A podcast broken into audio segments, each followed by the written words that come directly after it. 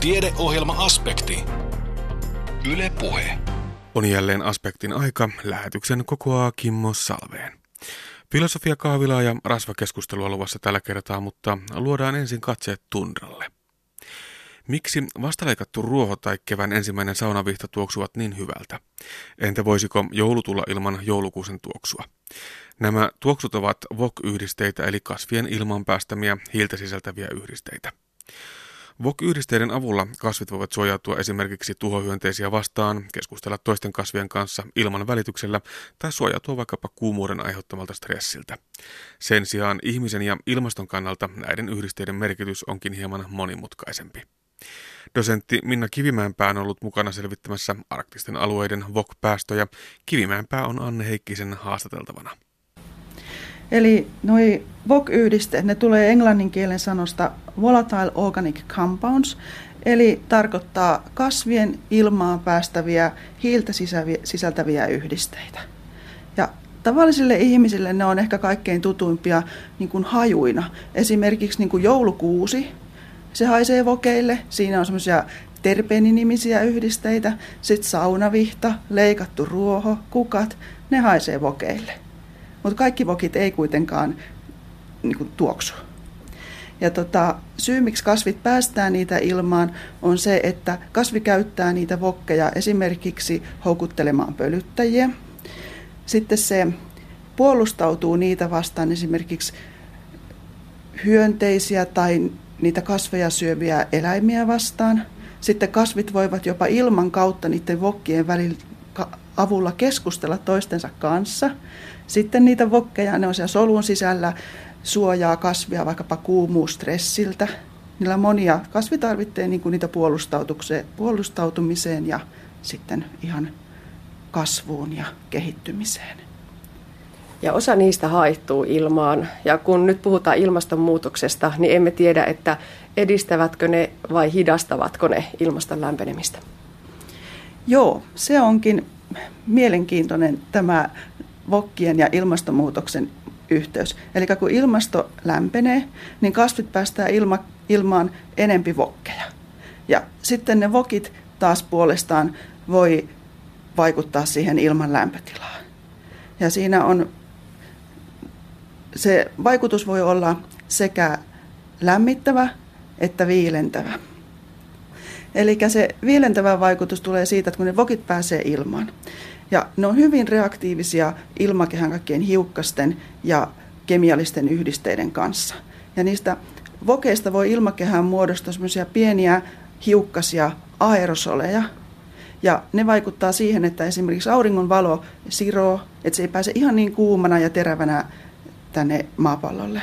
Ja sitten toisaalta, kun niistä kasvien vokeista muodostuu niitä hiukkasia, niin ne voi muodostua pilvien tiivistymisytiminä. Ja ne voi paikallisesti lisätä pilvisyyttä. Eli tällä tavalla ne vokit voi niin kuin viilentää paikallisesti ilmakehää. Mutta ne voi myös lämmittää. Eli siellä, jos ilmakehässä on metaania, joka on todella niin kuin voimakas kasvihuonekaasu, eli se lämmittää ilmakehää. Ja jos siellä ilmakehässä on metaanin lisäksi vokkeja ja sitten siellä on kaikkia hapettimia, esimerkiksi hydroksyyliyhdisteitä siellä ilmakehässä, niin ne hydroksyyliyhdisteet, ne reagoikin niiden vokkien kanssa, eikä sen metaanin kanssa. Ja silloin se metaani jää pitemmäksi aikaa sinne ilmakehään. Eli sitä kautta ne vokit voi sitten lämmittää ilmakehää. Ja tämä on, sen takia että vokkeja tutkitaan, kun ei oikein tiedä, että, että mi, mitä ne tekee sille ilmakehän lämpötilalle tulevaisuudessa. No mutta tämä teidän ryhmänne on tutkinut FOK-yhdisteitä nimenomaan tuolla arktisilla alueilla. Miksi juuri siellä? Miksi se on kiinnostava VOK-yhdisteiden kannalta? Ihan sen takia, että arktisilla alueilla ja yleensä niin kuin pohjoisessa ilmastonmuutos on kaikkein nopeinta ja voimakkainta. Ja kaikkein niin kuin karmeimmat ennusteet ennustaa, että lämpötila voisi nousta siellä jopa 11 astetta. Ja suurimmalle osalle ihmisillä on, on tuttua, että mitä se vaikuttaa se ilmaston lämpeneminen esimerkiksi ikiroudalle tai jäätiköiden sulamiselle. Mutta se vaikuttaa myös sinne niihin kasviyhteisöihin. Eli kasvukausi pitenee, kasvit menestyy paremmin, sinne pystyy tulemaan niin kuin leviämään uusia lajeja. Sitten siellä monet lajit menestyy, esimerkiksi varvut, jotka, niin kuin, ja niistä yksivuotiset, jotka pudottaa lehtensä. Siitä tulee enempi kariketta, ja kun se karike menee maahan, siitä tulee enempi ravinteita, ja taas kasvit niin kasvaa enempi. Ja tota, me halutaan tietää, että mitä, mitä nämä kasvillisuusmuutokset, mitä ne ta- tarkoittaa niin niiden vokkien kannalta? Lisääntyykö ne vai ei? Et syy siihen, minkä takia me ollaan kiinnostuttu niiden arktisen alueen vokeista, on se, että yleensä niin kuin oletetaan, että siellä arktisilla alueilla ja pohjoisessa ne vokkipäästöt kasvillisuudesta on todella mitättömiä. Johtuen siitä, kun ne kasvit on todella pieniä ja kasvukausi on lyhyt ja on kylmää ja kylmällä ei vokkeja vapaudu ja kylmyys rajoittaa niiden kasvien menestymistä. Mutta me ollaan niin kuin osoitettu se, että ne on aivan huomattavia ne VOK-päästöt myös sieltä tuntureilta ja arktisilta alueilta. Tätä tutkimusta on tehty Ruotsin Lapissa ja Grönlannissa. Minkälaisia alueita ne ovat? No on siis ihan tämmöistä Lapissa, Ruotsin Lapissa esimerkiksi on tunturissa niitä koealueja. Ja ne on puuttomia alueita, missä kasvaa matalaa varpua, sammalia, jäkäliä, matalia ruohoja. Ja ne, siellä on useita koealoja. Ja tota, 25 vuotta on pyörinyt kaikkein vanhimmat. Ja ne toteutetaan sillä lailla ne, ne esimerkiksi se lämmitysaltistus, että siellä on semmoisia ehkä reilu metri kertaa metri koealuja. Ja siihen ympärille on laitettu sellainen pieni kasvihuone, mikä on päältä avoin ja se lisää lämpötilaa noin kaksi astetta. Ja sitten siellä on munkinlaisia, esimerkiksi on tutkittu myös lisääntyneen pilvisyyden vaikutuksia. Ja ne on toteutettu sillä lailla, että siinä koealan päällä on varjostava kangas, joka leikkaa auringon säteilyn sitä noin 50 prosenttia pois. Ja sitten se kariken lisäys toteutetaan sillä lailla, että niihin koealoille ripotellaan sitten kariketta joka vuosi. Ja sitten siellä tietysti on myös verrokkialueet, missä ei niin kuin ole mitään käsittelyä, että se on ihan luonnollisessa tilassa. Se 25 vuotta on jo hurjan pitkä aika. Tarvitaanko tällaisia pitkiä koejaksoja, pitkiä sarjoja, jotta oikeasti nähdään, mitä tapahtuu? Ilmastonmuutos taitaa olla sellainen ilmiö ja tekijä, josta ei niin kuin sormia napauttamalla voi sanoa vielä yhtään mitään. No kyllä vaan. Esimerkiksi näissä meidän kokeissa, missä me tutkittiin karikkelisäyksen vaikutuksia noihin vokkipäästöihin, niin niitä on aikaisemminkin tutkittu, mutta vasta kymmenen vuoden kuluttua ne vokit rupesivat lisääntymään sen karikkeen vaikutuksesta, kariken lisäyksen vaikutuksesta, ja se kariken lisäys vielä voimisti sitten lämmityksen vaikutuksia. Ja toinen on sitten, että kun mä oon itse täällä Itä-Suomen yliopistossa tutkinut lämpenemisen vaikutuksia metsäpuihin, ja ne kokeet on ollut lyhyempiä, semmoisia ehkä yhdestä kolmeen vuotta. Ne on huomattu, että ne pitkä, pitkäaikaisten kokeiden vasteet siellä arktisessa ympäristössä, ne on, ne on niin kuin aivan erilaisia kuin mitä sitten tämmöiset lyhytaikaiset. Syy toki voi olla, että on aivan erilaisesta kasvillisuustyypistä kyse, mutta mieluummin tutkisin asioita niin kuin pitkällä aikajänteellä. No mitä voi sanoa niistä tuloksista? Se on ehkä selvää, että kun se kasvillisuuden massamäärä siellä lisääntyy, niin päästöt lisääntyvät. Voiko sen näin suoraviivaisesti vetää tämän johtopäätöksen? No kyllä, näin se juuri on. Että kun tulee lisää kasvillisuutta, ne vokit pääst, vokkipäästöt lisääntyy. Mutta siellä on myös se, että se kasvillisuuden koostumus muuttuu. Eli sinne tulee enempi varpuja, esimerkiksi nyt vaikka vaivaiskoivua, ää, Lapin alppiruusua, tämmöiset lajit lisääntyy siellä ja ne on semmoisia lajeja, jotka päästää paljon ilmakehää vokkeja. Eli se on se lämmitys, yleensä ottaen kasvillisuuden lisääntyminen ja sitten sen kasvillisuus koostum, kasvillisuuden koostumuksen muuttuminen. Ja sitten vielä se karikkeen lisääntyminen, joka voimistaako se näitä kaikkia? Kyllä, näin juuri. Ja sen lisäksi me ollaan myös tutkittu sitä, että muuttuuko sen yksittäisen kasvilajin kyky päästää niitä vokkeja. Mutta näin ei käy että se on niin kuin tasaantunut tietylle tasolle, että se on se kasvilajisto ja sen määrä, mikä lisää niitä vokkeja. Mutta edelleenkään meillä ei ole vastausta siihen, että onko se hyvä vai onko se paha.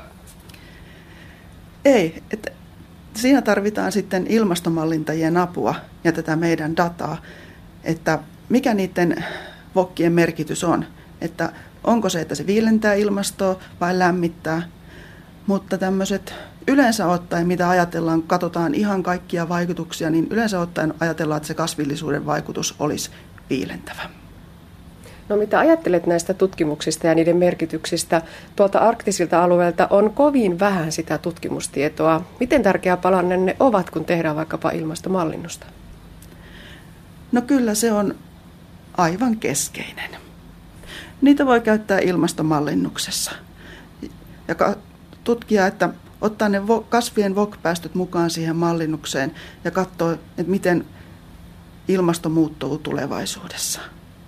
Kyllä meillä on siellä meneillään olevia kokeita. Esimerkiksi tutkitaan sitä, että miten sateisuuden lisääntyminen vaikuttaa kasvillisuuteen ja taas niihin vokkipäästöihin. Ja siellä pohjoisessahan sateisuuden lisääminen, lisääntyminen tarkoittaa, että tulee enempi lunta ja se mahdollisesti keväällä on siellä maassa pitempään. Me tutkitaan tätä esimerkiksi tällä hetkellä. Se on aivan ensimmäisiä kokeita koko maailmassa.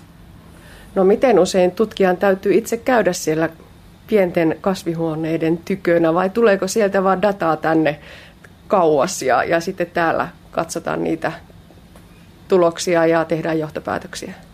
Kyllä meidän tutkijoiden pitää siellä käydä, mutta minä olen ohjaajan ominaisuudessa, niin tuota, ö, käyn ehkä kerran vuodessa koealalla, mutta sitten meillä on ahkeria, kenttäkelpoisia väitöskirjatyöntekijöitä, jotka viettää pitkiä aikoja kentällä ja kerää sitä arvokasta dataa ja tekee mittauksia. Me ollaan tässä tutkimuksessa mukana myös sen takia, että meillä on keinot tutkia niiden kasvien toimintaa ja sopeutumista – sinne muuttumaan ilmastoon. Ja me käytetään mikroskooppista menetelmää. Me tutkitaan lehden rakennetta, miten se kasvi sopeutuu. Ja me ollaan huomattu, että niiden VOK-päästöjen ja kasvin rakenteen välillä on yhteyksiä. Ja ne selittää joitakin näitä kasvien lajitason muutoksia, että minkä takia ne vokit ei siellä nyt sitten lajissa jollakin lajilla lisääntyneetkään lämpötilan kasvamisen myötä. Näin totesi dosentti Minna Kivimäenpää Itä-Suomen yliopistosta. Jo Aristoteles tiesi aikoinaan, että talous tulee ymmärtää välineeksi hyvän elämän saavuttamisessa. Jotta talous palvelisi tätä tavoitetta, siinä tulisi välttää äärimmäisyyksiä. Mikäli pysytään siis kohtuuden rajoissa, meillä on mahdollisuudet saavuttaa hyvä ja mielekäs elämä. Tuohon elämän mielekkyyteen vaikuttaa myös taide sen eri muodoissaan, mutta miten paljon talous vaikuttaa taiteeseen? Voiko ne sovittaa yhteen ilman talouden ja taiteen logiikoiden yhteen törmäystä? Näitä kysymyksiä pohti taiteen sosiologian professori Erkki Sevänen filosofia kahvilassa. Voisi sanoa näin, että se klassinen moderni kulttuuri, joka siis syntyi 1700-luvun jälkipuolella ja jonka aikaan on eletty sitten tuonne 1970-80-luvulle asti, niin tuota, Tätä sen jälkeistä aikaa on sitten nimitty globaaliksi moderniteetiksi, jos se edeltävä oli edeltävä vaihe 1700-luvun lopulta, 1970-luvulla oli tätä klassista moderniteettia, nyt me eletään sitten globaalissa moderniteetissa, tai jotkut myös sanoo postmoderniteetissa. Niin tämä klassinen moderni yhteiskunta ja kulttuuri ei pakottanut taiteen aluetta noudattamaan talouden lakeja. Se teki niin selvän eron taiteen ja talouden välillä. Eli taiteella ja taloudella oli tässä vaiheessa eri logiikat. Ja taidetta ei, ei siis saatettu tuota taloudellisten lainsen, lakien tuota alaiseksi. Mä otan muutamia esimerkkejä siitä, että mitä nämä tutkijat ajattelevat tästä taiteen alueesta, mikä on ollut niin taiteen tehtävä modernissa kulttuurissa. Tuossa on toi Habermas, toi saksalainen Jürgen Habermas, niin hän sanoi, että tämä moderni taide on ollut, ollut, ollut esteettis-ekspressiivisen rationaalisuuden aluetta. Tämä on tämmöinen sana hirviö, mutta, mutta hänen ajatuksensa oli se, että, että tota, niin, taiteen vastaanottajat, niin he vastaanottavat taidetta omaa elämänkokemuksensa ja maailmanymmärryksensä pohjalta. Ja vastaanotossa sitten me voidaan verrata sitä omaa elämänkokemustamme ja omaa maailmankäsitystämme siihen, mitä taideteos meille esittää. Ja me myös projisoidaan taiteeseen koko ajan näitä muistumia omasta elämän historiastamme ja elämän kokemuksestamme. Ja tällä tavalla niin taiteen vastaanotto on tämmöistä niin vertailuprosessia, jossa tota, niin, me voidaan niin reflektoida sitä omaa elämän kokemustamme ja omaa elämän tilannetta ja omaa minuuttamme. Kysymys on tällaisesta niin itsetuntemusprosessista, tämä taiteen vastaanotto Habermasin mukaan. Ja hän sanoi, että, että taide opettaa ihmisille syventävää itsetuntemusta. Se on se isoin asia siinä. Ja, ja tätä kautta myös taiteella on niin terapeuttinen funktio. Se opettaa ja auttaa ihmisiä ilmaisemaan itseään paremmin ja, ja, ja tuntemaan itseään paremmin. Ja tätä kautta meidän elämäntaito paranee. Mutta tätä ei tietenkään voida laskea millään, millään numerisesti, että kuinka paljon se paranee ja mitä siinä sitten tapahtuu. Mutta niin perustaltaan kyse on tällaisesta meidän refleksiokyvyn kasvusta, meidän itserefleksiokyvyn kasvusta. Me, koetaan, me pystytään reflektoimaan itseämme taiteen kautta ja sitten me pystytään ilmaisemaan itseämme paremmin. Taide antaa meille niin välineitä, se laajentaa luonnollisen kielen mahdollisuuksia ja sen avulla me voidaan paremmin ilmaista itseämme ja omaa näkemystämme maailmasta. No, tämä on tämä ensimmäinen pointti, joka liittyy tähän taiteen logiikkaan. Ja toinen on sitten tuo saksalaisen Niklas Luhmanin esittämä tämä Niklas Luhmann sanoo, että taiteen merkitys, modernin taiteen merkitys on ollut siinä, että se ylläpitää meissä gondingenssitietoisuutta. Siis tämä contingent, tällainen sanasta contingent, eli, eli satunnainen, muuttuva. Et taide opettaa meitä näkemään, että olemassa oleva maailma ei ole ainoa mahdollinen. Ja olemassa olevat sosiaaliset järjestelyt, kulttuuriset järjestelyt ei ole ainoita mahdollisia, vaan maailma voisi olla myös toisenlainen. Ja tämä, tästä niin keskeinen väline on muun muassa tämä mielikuvitus ja fiktiivisyys. Eli taide luo mielikuvituksen keinoin sellaisia maailmoja, jotka jossain määrin muistuttaa tätä meidän maailmoja, mutta sitten voi enemmän tai vähemmän myös siitä poikkeaa. Ja taiteen vastaanotossa tapahtuu tällaista vertailua sen fiktiivisen maailman ja sitten sen todellisen maailman välillä. Ja, ja taiteen vastaanottajalle herää tietoisuus siitä, että, tai se vahvistaa tällaista tietoisuutta siitä, että olemassa oleva todellisuus on muutettavissa ja muokattavissa toisenlaiseksi. Ja no Luuman väittää, että se taiteen iso funktio on itse asiassa siinä, että ihmiset pystyy sopeutumaan modernin maailman jatkuvaan muuttuvuuteen taiteen avulla. Että taide niin opettaa meitä hyväksyvän sen maailman muuttuvuuden ja tavallaan sen, että ei maailmassa ole mitään kiinteitä ja pysyvää ja, ja, ja, ja, ja että kaikki muuttuu, muuttuu koko ajan. Me ollaan niin jatkuvassa äh, tämmöisessä virrassa. No sitten on vielä kolmas esimerkki siitä, että millä tavalla tämä taiteen omaa logiikkaa on tuo ymmärretty. Niin tuota, se olisi toi ranskalaisen filosofin Jacques Rancierin ajatus siitä, että, että tota, tai hänestä keskeistä on se, että taide opettaa ihmisiä ää, ää, jäsentämään uudelleen tai havaitsemaan maailmaa uudella tavalla, jäsentämään maailmaa uudella tavalla ja tuntemaan ja kokemaan asioita uudella tavalla. Et taide niin kuin, tavallaan tempaa meidät irti tällaisista niin kuin, rutiininomaisista toiminnoista – ja auttaa meitä uudistamaan omaa niin havaintotottumuksiamme ja ajattelutottumuksiamme ja ylipäänsä sitä, että miten me mielletään maailma ja itsemme. Ja, ja, ja tota, niin,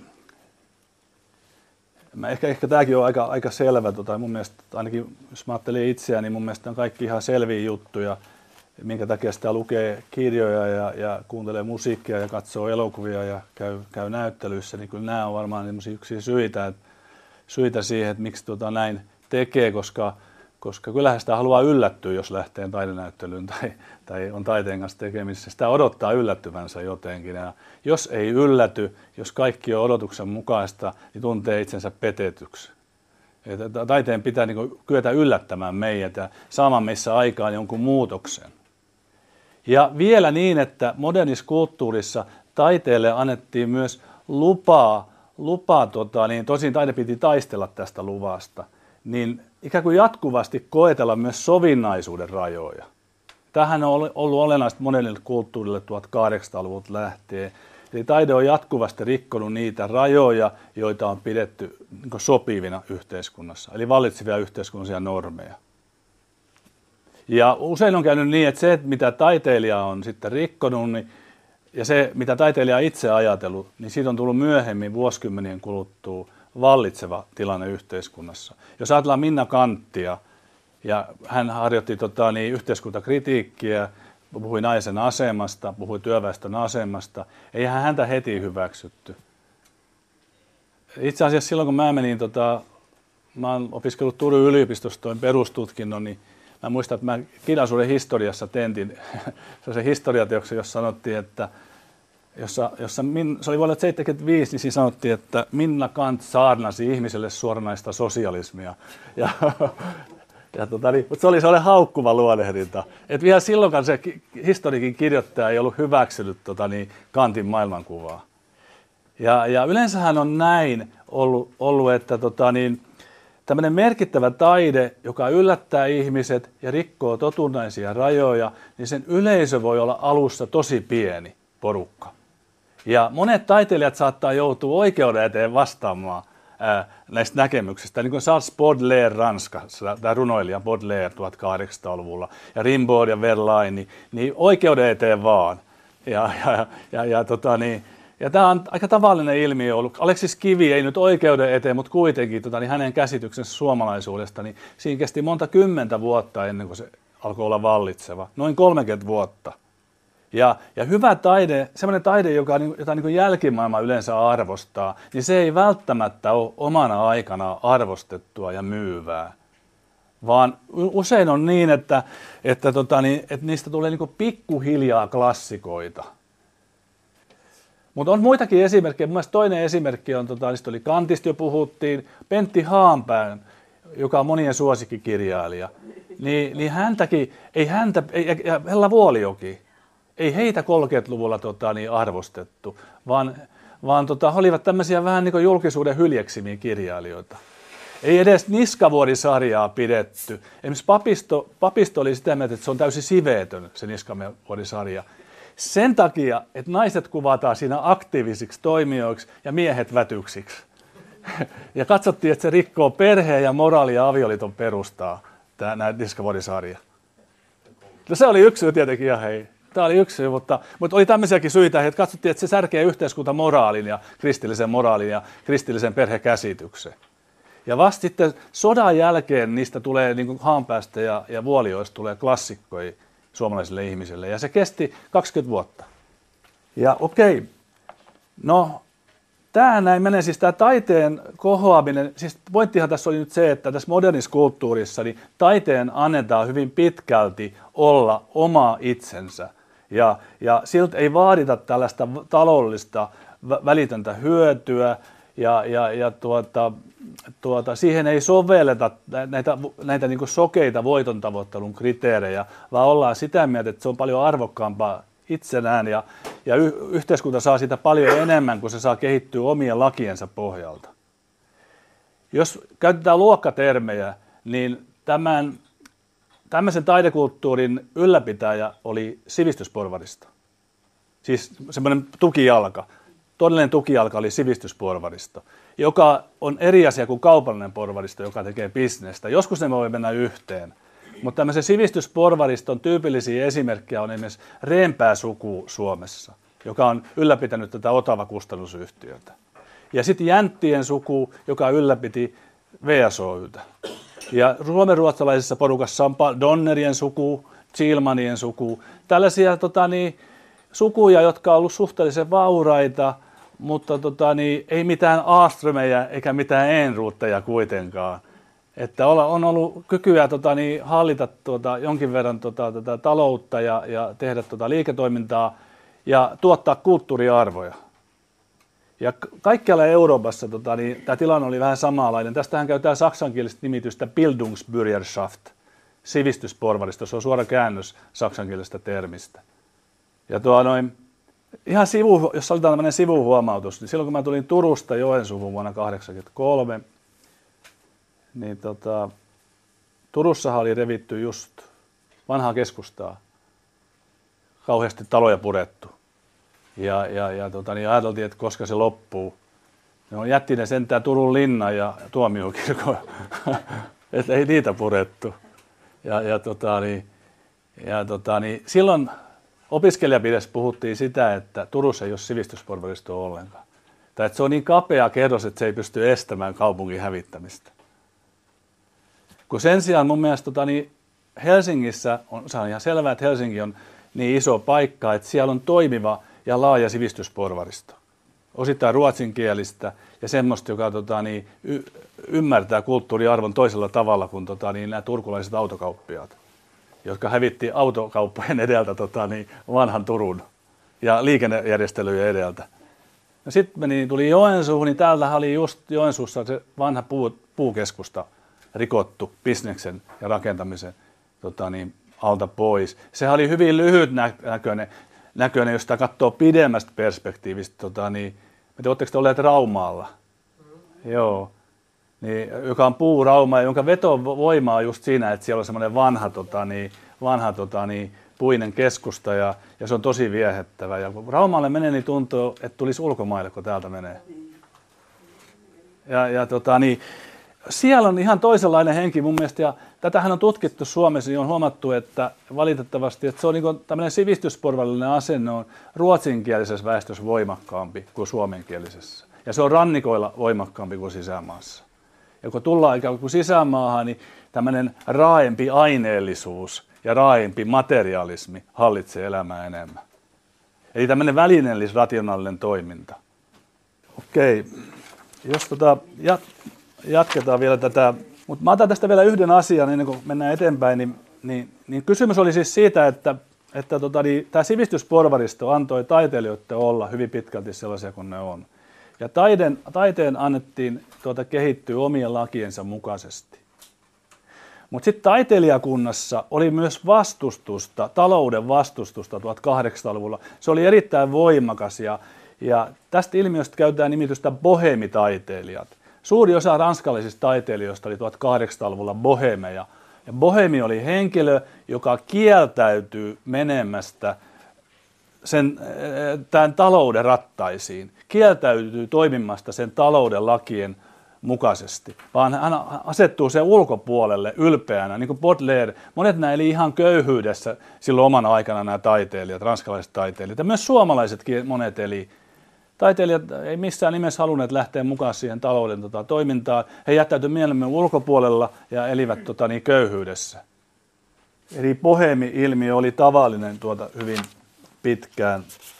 No toi, jos otetaan toi kasi-sivu, niin kulttuuriyritykset versus, versus kaupalliset yritykset, niin, niin tuota, tämä on toi Bourdieu kehittämä erottelu, toi, toi ranskalaisen Bourdieu, Bourdieu kehittämä erottelu ja hän puhuu kulttuuriyrityksistä ja kaupallisista yrityksistä ja, ja siitä, miten tämmöinen kaupallinen yritys koittaa siirtää suoraan talouden toimintatavat kulttuurin alueelle. Se on tämmöinen ero. Kulttuuriyritys, anteeksi, kaupallinen yritys yrittää siirtää suoraan talouden toimintatavat kulttuurin alueella. Ja se toimii niin lyhyen tähtäimen ajattelun pohjalta, liiketalousajattelun pohjalta – vähän niin kuin kvartaalitaloudessa toimitaan. Että sijoitettu rahaa pitää saada heti poikimaan. Eikä malteta odottaa, tota, niin, malteta odottaa vaan, vaan tota, vaaditaan nopeita tuloksia. Ja tämmöinen bestseller-kirjojen tuota, julkaiseminen on tämmöistä tyypillistä tuota, kult, ö, kaupallista yritysten toimintaa. Tästä torjutaan ajatus taiteen omasta logiikasta ja, ja alistetaan taide talouden logiikalle. Mutta sitten on nämä kulttuuriyritykset ja, ja, tuota, ja mukaan, tai jos vapaasti tätä, tätä kuvaa, niin Suomessa on ollut kulttuuriyrityksiä esimerkiksi Otava, VSOY on ollut, on ollut aikoinaan tyypillisiä kulttuuriyrityksiä, en mä tiedä missä määrin ne enää on sitä. Mutta tämmöinen kulttuuriyritys tuota, tuota, toimii, jos sitä kuvaa talouden termein, niin koitetaan olla niin pitkällä tähtäimellä taloudellisesti ja kaupallisesti järkeviä. Ja, ja ajatellaan näin, että kun, kun kustantaja esimerkiksi alkaa satsata kirjailijaan, jos tämä kirjailija on hyvä, niin hänellä ei alussa välttämättä ole juuri minkäänlaista yleisöä. Jos hän on runoilija, hyvä runoilija tai, tai uudistava romaanikirjailija, niin ei häntä alussa kovin moni ymmärrä. Pieni yleisö hän saattaa ymmärtää. Mutta kun kärsivällisesti tehdään työtä tämän kirjailijan kanssa, annetaan hänen julkaista, annetaan hänelle muodostuu yleisö, niin hänelle tulee lisää ymmärtäjiä ja lukijoita. Parinkymmenen vuoden kuluttua hänelle saattaa jo olla, saattaa jo olla, että se on kannattavaa julkaista tämän kirjailijan teoksia. Ja sitten jos käy hyvää säkää kustantajalle, niin tämän, jos, ja tästä tulee klassikko, niin, tota, niin sadan vuoden kuluttua siitä otetaan uusintapainoksia aina tota, niin, tietyin välein. Nämä on toimineet nämä isot kustantamot tällä tavalla. Sitten on tietenkin, ne on julkaisseet vähän viihdettä, että saataisiin näitä, näitä, näitä tota, laatukirjallisuutta julkaistua. Mutta kyllä, jos luette, vetä, jos luette Otavan ja VSU historiikin, niin siitä näkee, miten ne johtajat on olleet tämmöisiä kulttuuritietoisia ihmisiä. Ja, ja, ja sitten myös kansalliset arvot on ollut niille tärkeitä, että, että, että kehitetään kansallista kulttuuria, kansallista korkeakulttuuria, saadaan hyviä kansallisia kirjailijoita ja, ja tuetaan sitä.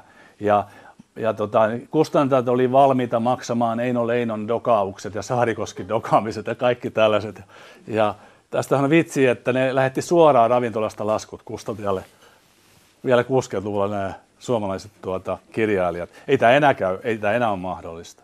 Mutta tota, niin, tämmöinen ajatus niin siitä, että, että se taiteilija, taiteilija tota, löytää sen yleisönsä sitten aikaa myöten ja se ottaa sen paikkansa kulttuurissa, että ei heti, ei heti ota. Yleensähän on semmoinen sääntö, että se mikä on suosittu omana aikanaan, ei välttämättä sitten ole suosittu enää kymmenien vuosien kuluttua.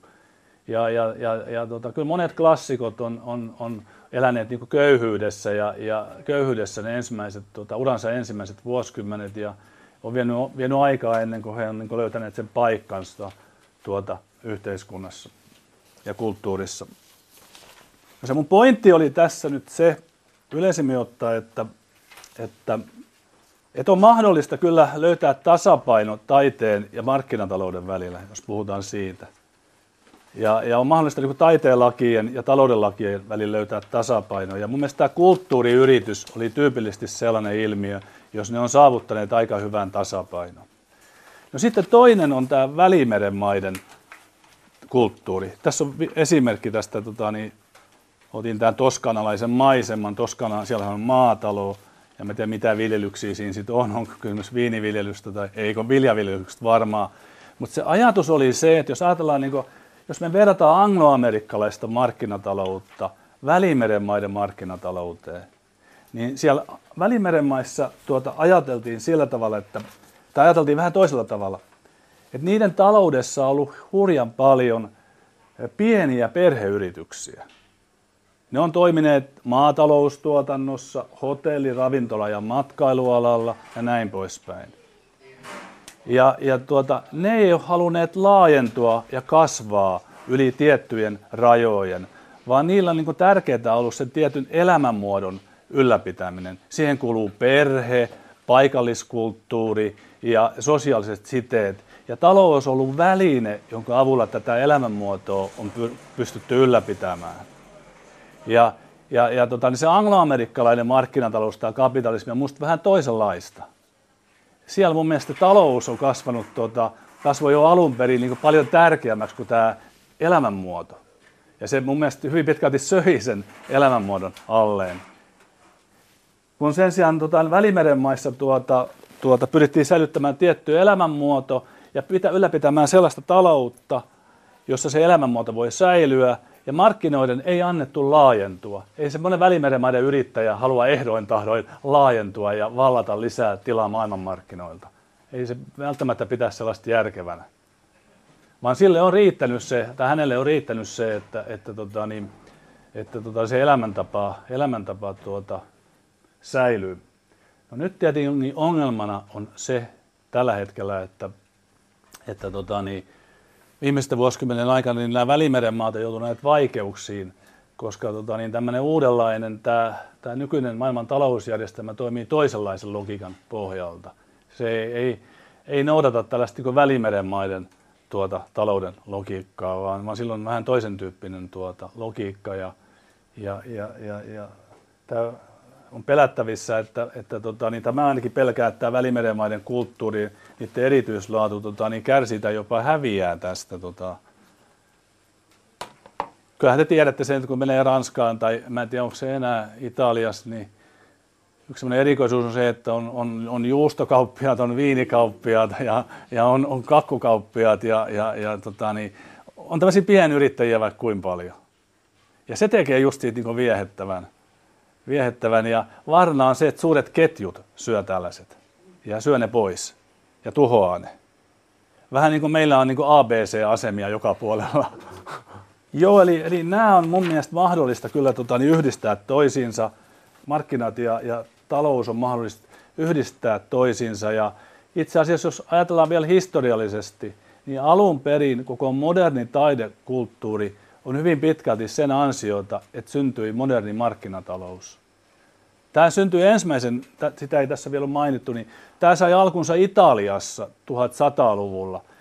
Tämmöiset vauraat prinssit alkoi harjoittaa pankkitoimintaa, rahalainausta, yritystoimintaa, ja se pikkuhiljaa laajeni, ja Välimeren alueelle muodostui tämmöinen kaupankäynti, jos Venetsia oli yksi sen keskuksia, mutta oli muuallakin. Ja, ja, ja tota, niin 1400-luvulle tultaessa siinä oli syntynyt aika paljon taloudellista vaurautta, ja nämä kauppiaat, rikkaat ruhtinaat, jotka kävi kauppaa, ne saavutti tietyn itsenäisyyden kirkosta. Ja ne rupesi tukemaan taidetta jo aikaisemmin. Ja pikkuhiljaa taide alkoi maallistua. Kirkko menetti valtaansa yhä enemmän ja nämä sai lisää valtaa nämä, nämä, tämä, tämä kauppiasporukka. Ja sama juttu oli kaikkialla, että siinä, siinä mun mielestä tota, niin pitää, mä näen sen tilanteen niin, että siinä markkinatalouden tai kapitalismin alkuvaiheessa, niin, niin markkinataloudella oli tämmöinen emansipatorinen tehtävä, funktio. Se vapautti taiteilijat kirkon ja hallitsijahuoneiden holhouksesta ja vapautti taiteilijat ilmaisemaan itseään ja omaa maailmankuvaansa. Ja kun taide sai vielä olla niin omien lakiensa, toimii omien lakiensa pohjalta, niin tuota, ei ollut tämmöistä syvää ristiriitaa markkinoiden ja talo, taiteen lakien välillä. Mutta tota, niin nyt mun mielestä tota, se, missä me tällä hetkellä ollaan, niin tämä ajatus tästä, tästä, että koko yhteiskunta pitää organisoida markkinoiden lakien pohjalta, niin, niin se ei mun mielestä, se sisältää aika paljon uhkia. Ja, ja mun mielestä, tota, niin jos ajatellaan, tässä oli näitä suosikkitaiteilijoita, on, tota, niin mä otan tästä tämän. Tässä oli mainittu nämä, nämä kansainvälisen taidemaailman isot tähdet, nämä, sulla neljä nämä Kuunsit ja Hurstit, niin en mä usko, että tämmöisillä tulee olemaan mitään annettavaa vuosien kuluttua tällaisilla näillä Hurstin, anteeksi Kuunsin tuota jutuilla. Ne voidaan mainita kuriositeetteina. No saa nähdä, he myöhemmin aikahan tämä ratkaisee. Me ei sitä voida tässä ratkaista, mutta mä en oikein usko sitä. Ja ja, ja, mutta se ajatus oli nyt se, mulla tässä lopuksi se, että, että tota, niin kuin koko yhteiskunta, jos se organisoidaan niin kuin markkinoiden pohjalta, niin, niin sehän niin kuin, siinähän tulee sitten kysymykseksi se, että millä tavalla se talouden oma, ta, niin kuin taiteen omalakisuus voi säilyä ja taiteen omaleimaisuus voi säilyä. Ja mitä tapahtuu taidekulttuurille semmoisessa tilanteessa. Ja mun mielestä mä, mä nyt pari vuosikymmentä eletty tällaisessa tilanteessa. Tämähän on vähän niin kuin pakkolaki, pakkotilanne. Teissä saattaa olla jonkin verran kulttuuri, kulttuuriväkeä, sellaista, joka saa ammattinsa kulttuurista, niin te tiedätte, että, että esimerkiksi kuntien kulttuurisektorilla ja valtiokin kulttuurisektorilla, niin, niin, niin, tota, niin taiteilijat ja kulttuuriväki on ajettu aika pakkorakoon, että jos ei tota, noudata, tota, jos ei, jos ei tota, saa yleisöä ja jos, jos tuotanto ei myy, niin, niin, tota, niin, niin sitä ei viitetä tukea. Ja tässähän on se ongelma, niin kuin mä nyt totesin, että hyvä taide saa yleensä se yleisönsä vasta pikkuhiljaa.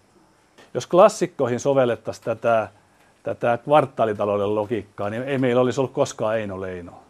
Ei meillä olisi ollut koskaan varmaan tota, niin Pentti Haanpäätä, eikä myöskään Hella Vuolijokea.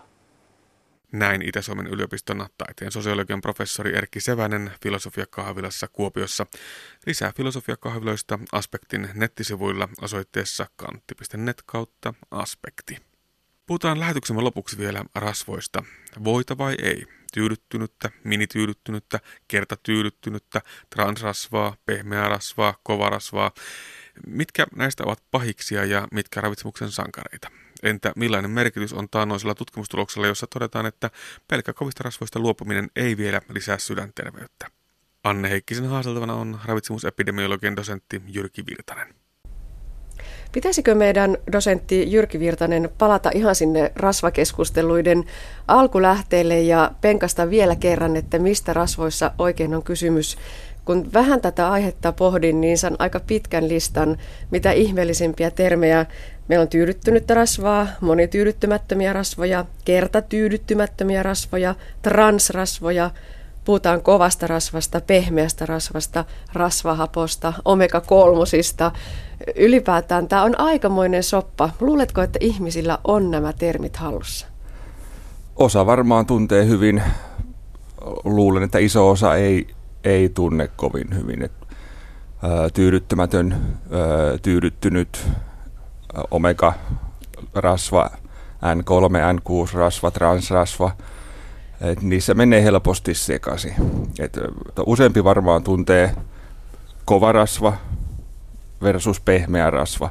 Eli ne on, ne on varmaan semmoisia, mitkä termit moni, moni hallitsee. Eli kova rasva on sitä tyydyttynyttä rasvaa ja sitten pehmeä rasva on näitä monityydyttämättömiä tai kertatyydyttämättömiä rasvoja. No miten tämä voi olla ja miksi sen pitää olla näin monimutkaista? Mistä nämä tulee nämä termit? Nämä termit tulee ihan sitä rasvan tai rasvahappojen, eli rasva muodostuu rasvahapoista ja näillä rasvahapoilla on erilaisia rakenteita. Niin ne on ö, eri mittaisia, ö, niissä on erilaisia kaksoissidoksia ja nämä rakenteen perusteella määräytyy sitten, että mihinkä luokkaan ne kuuluu tyydyttyneet rasvat on melko yksinkertaisia, niissä ei ole kaksoissidoksia, kun taas sitten näissä kerta- ja monityydyttämättömissä on yksi tai useampia kaksoissidoksia. Ja se kaksoissidosten määrä vaikuttaa näiden eri rasvahappojen ihan, että miten ne vaikuttaa elimistössä, minkälaisia vaikutuksia niillä on. Ja sitten on tämä transrasva, joka se pääasiassa muodostuu tai muodostetaan teollisesti näitä tyydyttymättömiä rasvahappoja teollisesti kovettamalla, jolloin siitä tulee tyydyttyneen rasvan kaltainen, mutta siinä edelleen on näitä kaksoissidoksia, mitä on, näissä tyydyttymättömissä rasvahapoissa. Ja se käyttäytyy eri lailla kuin nämä tyydyt, kehittymättömät rasvahapot. Okei, edelleen kuulostaa monimutkaiselta. Jos puhuu pelkästään kovista rasvoista ja pehmeistä rasvoista, niin tuleeko oikuneeksi liikaa mutkia? Osittain kyllä, että et nämähän ei, ja yleensä puhutaan vielä eläinrasvoista ja kasvirasvoista. Ja toisaalta sekä eläinrasvoissa tai eläinkunnan tuotteissa tulevissa rasvoissa ja kasvikunnan tuotteissa kasvikunnan tuotteista tulevissa rasvoissa, se on kaikkia näitä rasvahappoja. Eli tyydyttyneet rasvat ei ole pelkästään eläinkunnasta tulevia, vaan niitä on myös kasvikunnan tuotteissa ja sitten toisinpäin. Eli ihan, ihan tota, niin karkeata yleistystä ei pysty tekemään, että et, et eläinkunnan tuotteessa olisi pelkästään tyydyttynyt rasvaa ja niin poispäin. Jos vielä yksinkertaistaa, tiedän, että yhdellä ystävälläni on tämmöinen nyrkkisääntö, että kaikki rasva, mikä jääkaapista otettaessa on juoksevaa tai pehmeää, on hyvä rasvaa. Onko tässä mitään perää? No näin voisi kyllä sanoa. Eli yleensä, jos rasva on pehmeässä juoksevassa muodossa, niin silloin se sisältää runsaasti näitä tyydyttymättömiä rasvahappoja. Ja sitten taas semmoinen tuote, jossa on paljon tyydyttynyttä rasvaa, esimerkiksi niin kuin voi, niin se on kovempaa olomuodoltaan. No nyt on pakko tarttua tähän voi-kysymykseen. Voi on ollut meillä suosiossa ja in ja pop pitkään. Ja Finravintotutkimuksenkin mukaan niin voita käytetään nykyään jo grammamääräisesti enemmän kuin näitä kasvisrasvalevitteitä. Onko se hyvä vai huono asia? No se on huono asia silloin, jos se tyydyttyneen rasvan lisääminen, vaikka voin, rasvan, voin lisääminen ruokavalio, se syrjäyttää näitä pehmeitä rasvoja, niin siinä tapauksessa se saattaa olla huono asia. No mä oon pitkään ja perinteisesti ajateltu, että se voi on pannassa ja kaiken pahan alku ja juuri, mutta että nyt on tullut ihan tuoreita tutkimuksia, jossa nyt yhtäkkiä ei olekaan löydetty enää sitä yhteyttä kovaan tämän tyydyttyneen rasvan syönnin ja sydän- ja verisuonitautiriskin välille. Ja nämä on aikaisemmin ollut niin kuin erottamaton parivaljakko, siis kova rasva, sydän- ja verisuonitaudit. Mutta mitäs nyt? Mitä tämä uusi tutkimus tarkoittaa? No itse, itse asiassa tämä tulos on ihan, ihan linjassa aikaisempienkin vastaavien tutkimusten kanssa, että tämä kova rasva ei näyttäisi olevan niin sanottu itsenäinen sydäntautien riskitekijä. Eli pelkkä sen vähentäminen ruokavaliosta ei välttämättä vaikuta sydäntautiriskiin, vaan se vaikutus sydäntautiriskiin riippuu siitä, että mitä tämän tyydyttyneen rasvan tilalla syödään.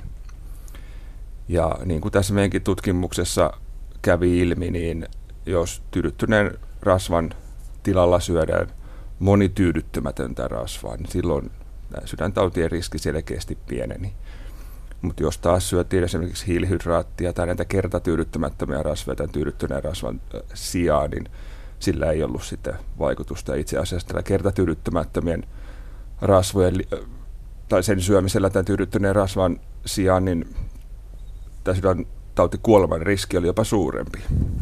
Hmm. No anna esimerkki siitä pahiksesta, kertatyydyttymättömästä rasvasta mitä lautaselle ei pitäisi ottaa, jos, haluaa, jos vähentää sitä kovaa rasvaa ja haluaa korvata sitä jollain muulla, niin mitä ei pidä lautaselle ottaa?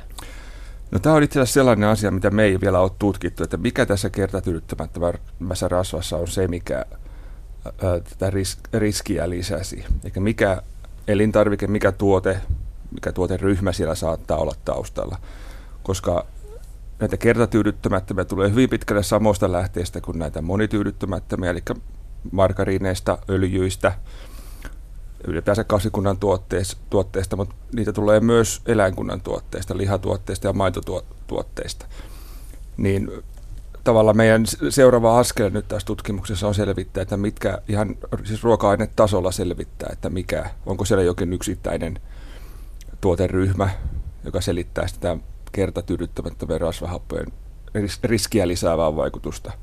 Onko se esimerkiksi prosessoidut lihatuotteet tai joku muu tällainen. Mutta toistaiseksi ei vielä tiedetä. Ja se kannattaa tässä huomata, että, että, että oliviöljy on yksi merkittävimmistä kertatyydyttämättömien rasvahappojen lähteistä. Ja oliviöljy sinänsä, sehän on hyvin keskeinen osa perinteistä välimeren ruokavalioa. Ja Välimeren ruokavaliolla ja oliviöljyllä ylipäänsä on havaittu hyvin suotuisa vaikutus sydäntautien riskiin. Mutta tässä tutkimuksessa nämä tutkittavat ei juuri oliviöljyä käyttänyt. Eli se oliviöljy ei tässä ole se, se selittävä tekijä. Eli nyt tutkitaan sitten maitoa ja lihaa. Mitä, mitä tuotteita siellä käytettiin? Joo, ehkä seuraavaksi mennään tähän, että katsotaan minkä tyyppisiä maitotaloustuotteita nämä tutkittavat käytti, minkä tyyppisiä ää, lihatuotteita, näitä, onko pitkälle prosessoituja lihatuotteita versus sitten tavan, tavanomaisia lihatuotteita, mitä ei ole kauheasti käsitelty. Onko siellä joku tietty tuoteryhmä, mikä saattaa selittää sitten tämän, tämän vaikutuksen? No mikä se sitten on se hiilihydraattien osuus? Tässä nyt tavallaan myöskin se nousee pahiksen rooliin. Eli että, että miten se rasvahappojen korvaaminen toisenlaisilla rasvahapoilla tai sitten korvaaminen hiilihydraatilla vaikuttaa siihen sydän- ja verisuonitautien riskiin?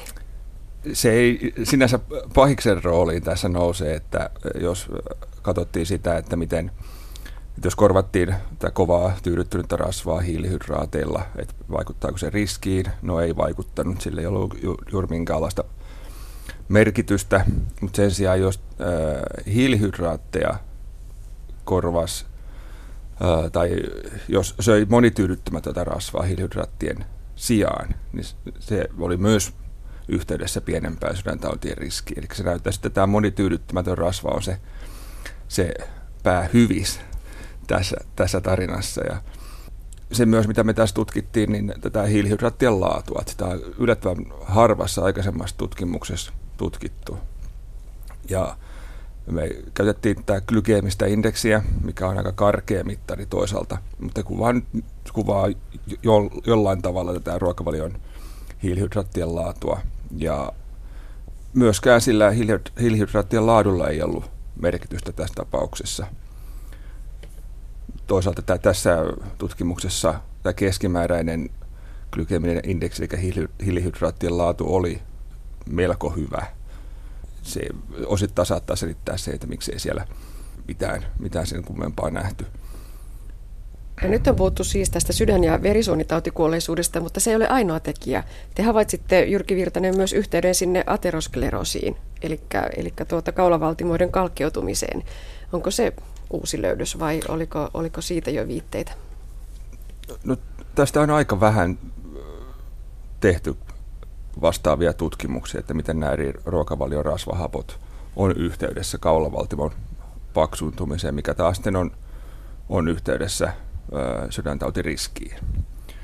Eli kaulavaltimon ateroskleroosi, eli kalkkeutuminen, niin on sydäntautien riskitekijä.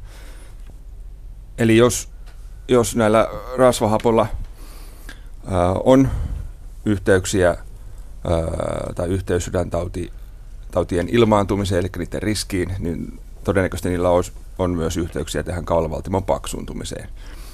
Mutta to, tässä tutkimuksessa itse asiassa nämä tulokset oli ihan vastaavanlaiset tämän kaulavaltimon paksuuntumisen suhteen kuin tämän itse sairauksen ilmaantumisen suhteen. Eli tässäkään tyydyttyneellä rasvalla ei ollut itsenäistä merkitystä, mutta taas jos tyydyttynyttä rasvaa korvattiin tällä monityydyttämättömällä rasvahapolla, niin, rasvahapoilla, niin kaulavaltimon paksuuntuminen tai paksuus oli pienempää. Tämä tutkimus, josta nyt puhuttiin ja puhutaan, niin on, on tuota juuri julkaistu arvostetussa tiedelehdessä tuolla Yhdysvalloissa, mutta sen juuret ovat toki aika kaukana. Eli ne ovat jo tuolla sepelvaltimotaudin vaaratekijät tutkimuksessa vuodelta 80.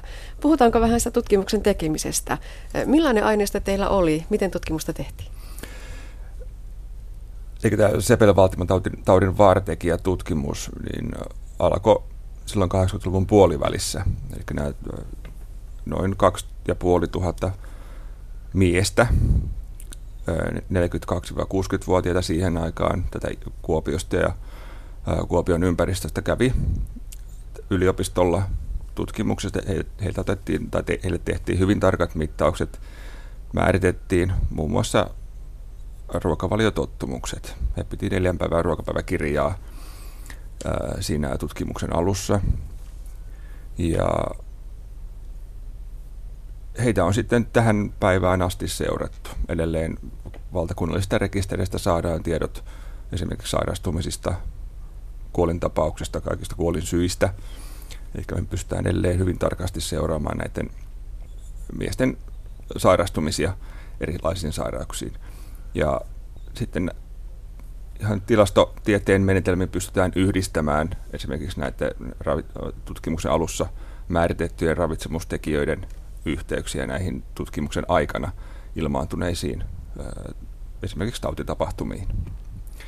Ja mikä on myös tämän tutkimuksen yksi iso hyvä puoli, niin on se, että ruokatottumukset määritettiin tällä neljän päivän ruokapäiväkirjanpidolla, mikä on, mitä, mitä pidetään ää, niin, kuin, kultaisena standardina tällaisessa isoissa väestötutkimuksissa ravitsemustottumusten mittaamiseen. Eli se antaa tarkempaa tietoa näistä ravitsemustottumuksista – kuin esimerkiksi frekvenssikysely, mitä ylipä, yle, yleensä käytetään tämmöisissä isoissa tutkimuksissa. Eli frekvenssikyselyssä kysytään tutkittavalta esimerkiksi edellisen vuoden aikana tai heidän ruokailutottumuksista edellisen vuoden aikana, mutta tässä neljän päivän ruokapäiväkirjanpidossa he sen neljä päivää kirjoittaa kaiken, mitä syövät ja juovat, ja sitten se ravitsemusterapeutin toimista tarkastetaan, että sinne ei jää mitään epäselvyyksiä. Ja ehkä mitä tarkempi mittari, niin sitä todennäköisempää löytää yhteyksiä esimerkiksi ravitsemustekijöiden ja ö, sairauksien välille. Eli aikamoinen aareaita tutkijoille. Onko se sitä myös siksi, että, että tässä aineistossa niin se tyydyttyneiden rasvojen määrä on tosi iso, paljon suurempi kuin monissa muissa ruokavalioissa, koska nyt tämä Itä-Suomi on tässä ollut kohderyhmänä ja, ja se on ollut täällä aika tyypillistä ja tavallista varsinkin silloin 80-luvusta ja siitä vielä muutama kymmenen vuotta eteenpäin. Kyllä, että se, on, se oli tavallaan yksi ö, syy tämän tutkimuksen tekemiseen, eli useimmissa aikaisemmissa tutkimusaineistossa tai tutkimuksissa, missä on tätä samaa asiaa tutkittu, niin siellä tyydyttyneen rasvan saati ei ollut niin korkeata kuin täällä tässä itäsomalaisista miehistä koostu, koostuvassa aineistossa. Ja se on, sitä on esitetty, että yksi syy, miksi aikaisemmissakaan tutkimuksissa tyydyttynyt rasva ei ole osoittautunut itsenäiseksi, itsenäiseksi riskitekijäksi, on just se, että se keskimääräinen saanti ei ole ollut niin kovin korkeata. Mutta, mutta niin kuin tämäkin tutkimus nyt osoitti, niin ei se näillä korkeillakaan saaneilla ole, ole itsenäinen riskitekijä. No jos nyt tämän tutkimuksen vetää vielä yhteen, Jyrki Virtanen, niin voiko sanoa, että pelkkä luopuminen kovista rasvoista ei vielä tuo terveyttä? Kyllä, eli se, se riippuu sen vaikutukset siitä, millä sitä tyydyttynyttä rasvaa korvataan. Se kannattaa korvata näillä monityydyttämättömillä rasvahapoilla, eli pääasiassa, tai mistä niitä pääasiassa saadaan, niin kasviöljyistä pähkinät on yksi erittäin hyvä lähde – margariinit, no ne on ne pääasialliset lähteet. No tietenkin kala. Kala on yksi erittäin, erittäin tärkeä monityydyttämättömien rasvahappojen lähde. Ja aika paljon on puhuttu siitä erilaisista monityydyttämättömistä rasvahapoista, kun on niitä N3 ja N6 rasvahappoja. Ja paljon on ollut esimerkiksi mediassa tiet, tai juttuja siitä, että N6-rasvahapoilla on saattaisi olla haitallisia vaikutuksia ja että pitäisi suosia N3-rasvahappoja. Mutta tässä meidän tutkimuksessa niin sekä N3 että N6-rasvahapoilla oli suunnilleen samanlaiset yhteydet, eikä niillä ei ollut mitään eroa. Ja käytännössä näillä N6-rasvahapoilla ei ole havaittu olevan haittavaikutuksia sydäntautien kannalta semmoisilla määrillä, mitä nyt keskimäärin voi saada ruokavaliosta. Eli se, se N6-rasvahappojen haitallisuus ei ole osoittautunut mitenkään todenmukaiseksi, eikä se ole mitenkään merkittävä asia. No entä sitten tutkimuksen kannalta, miten tästä jatketaan? Nyt tosiaan vielä selvitetään tosiaan se, että et, et mistä ne kertatyydyttymättömät rasvat ovat tulleet, mutta että mitä muuta? Niin, eli mehän ei ei syödä näitä ras, yksittäisiä rasvahappoja, vaan me syödään ruokaa, joka sisältää näitä rasvahappoja. Ja sen takia tämä tutkimus meille ja muualla menee enemmän enemmän siihen, että aletaan tutkimaan näiden yksittäisten ravintoaineiden sijaan ihan ruoka-aineita, ruokia, ruokavaliokokonaisuuksia. Ja samaa ollaan nyt mekin tekemässä, eli tutkitaan esimerkiksi, miten erilaiset maitotuotteet vaikuttaa sydäntautien riskiin. Onko esimerkiksi hapatetuilla ja hapattamattomilla maitotuotteilla erilaisia yhteyksiä. Juusto on hyvä esimerkki hapatetuista maitotuotteista ja jogurtit, viilit, rahkat, tämmöistä hapatettuja maitotuotteita. Ja on jotain viitteitä aikaisemmista tutkimuksista muissa tutkimusaineistoissa, että hapatetuilla maitotuotteilla saattaisi olla suotuisa vaikutus sydäntautien kannalta. Lihatuotteissa katsotaan esimerkiksi, miten prosessoitujen lihatuotteiden, makkaroiden, esimerkiksi leikkeleiden, eri leikkeleiden tämmöisten käyttö, onko sillä erilainen vaikutus sydäntautien tai tyypin 2 diabeteksen riskiin verrattuna ihan vähän käsiteltyyn, käsiteltyihin lihatuotteihin verrattuna. Ja sitten on vielä se ihmismuuttuja. Kaikki vaikuttaa meihin ihmisiin eri tavalla, milloin päästään siihen asti, että voidaan räätälöidä, että juuri sinulle tämä rasvahappotyyppi on edullisinta. Ja sinun pitää juuri välttää nimenomaan näitä. Varmaan siihen jossain vaiheessa tullaan menemään tämmöiseen yksilöllis- yksilöllistettyyn terveyden terveydenhoitoon tai yksilöllistettyihin suosituksiin, mutta se on varmaan vielä jonkun, jonkun matkan päässä ja jonkun ajan päässä, että, että vaikka tiedettäisiin, että yksi henkilö, jolla on tietty esimerkiksi geenimuunnos, hänelle saattaisi olla parempi syödä enemmän monityydyttämättä rasvaa kuin jonkun toisen henkilön, jolla ei ole tällaista muutosta toisaalta tämän yhden geenimuunnoksen saattaa joku toinen geenimuunnos kumota. Niin se ei ihan näin yksinkertaista kuitenkaan sitten vielä ole. Näin totesi ravitsemusepidemiologian dosentti Jyrki Virtanen Itä-Suomen yliopistosta. Häntä haastatteli Anne Heikkinen. Ja näin päättyy aspekti lisää aiheistamme netissä osoitteessa kantti.net kautta aspekti sekä Yle Areenassa.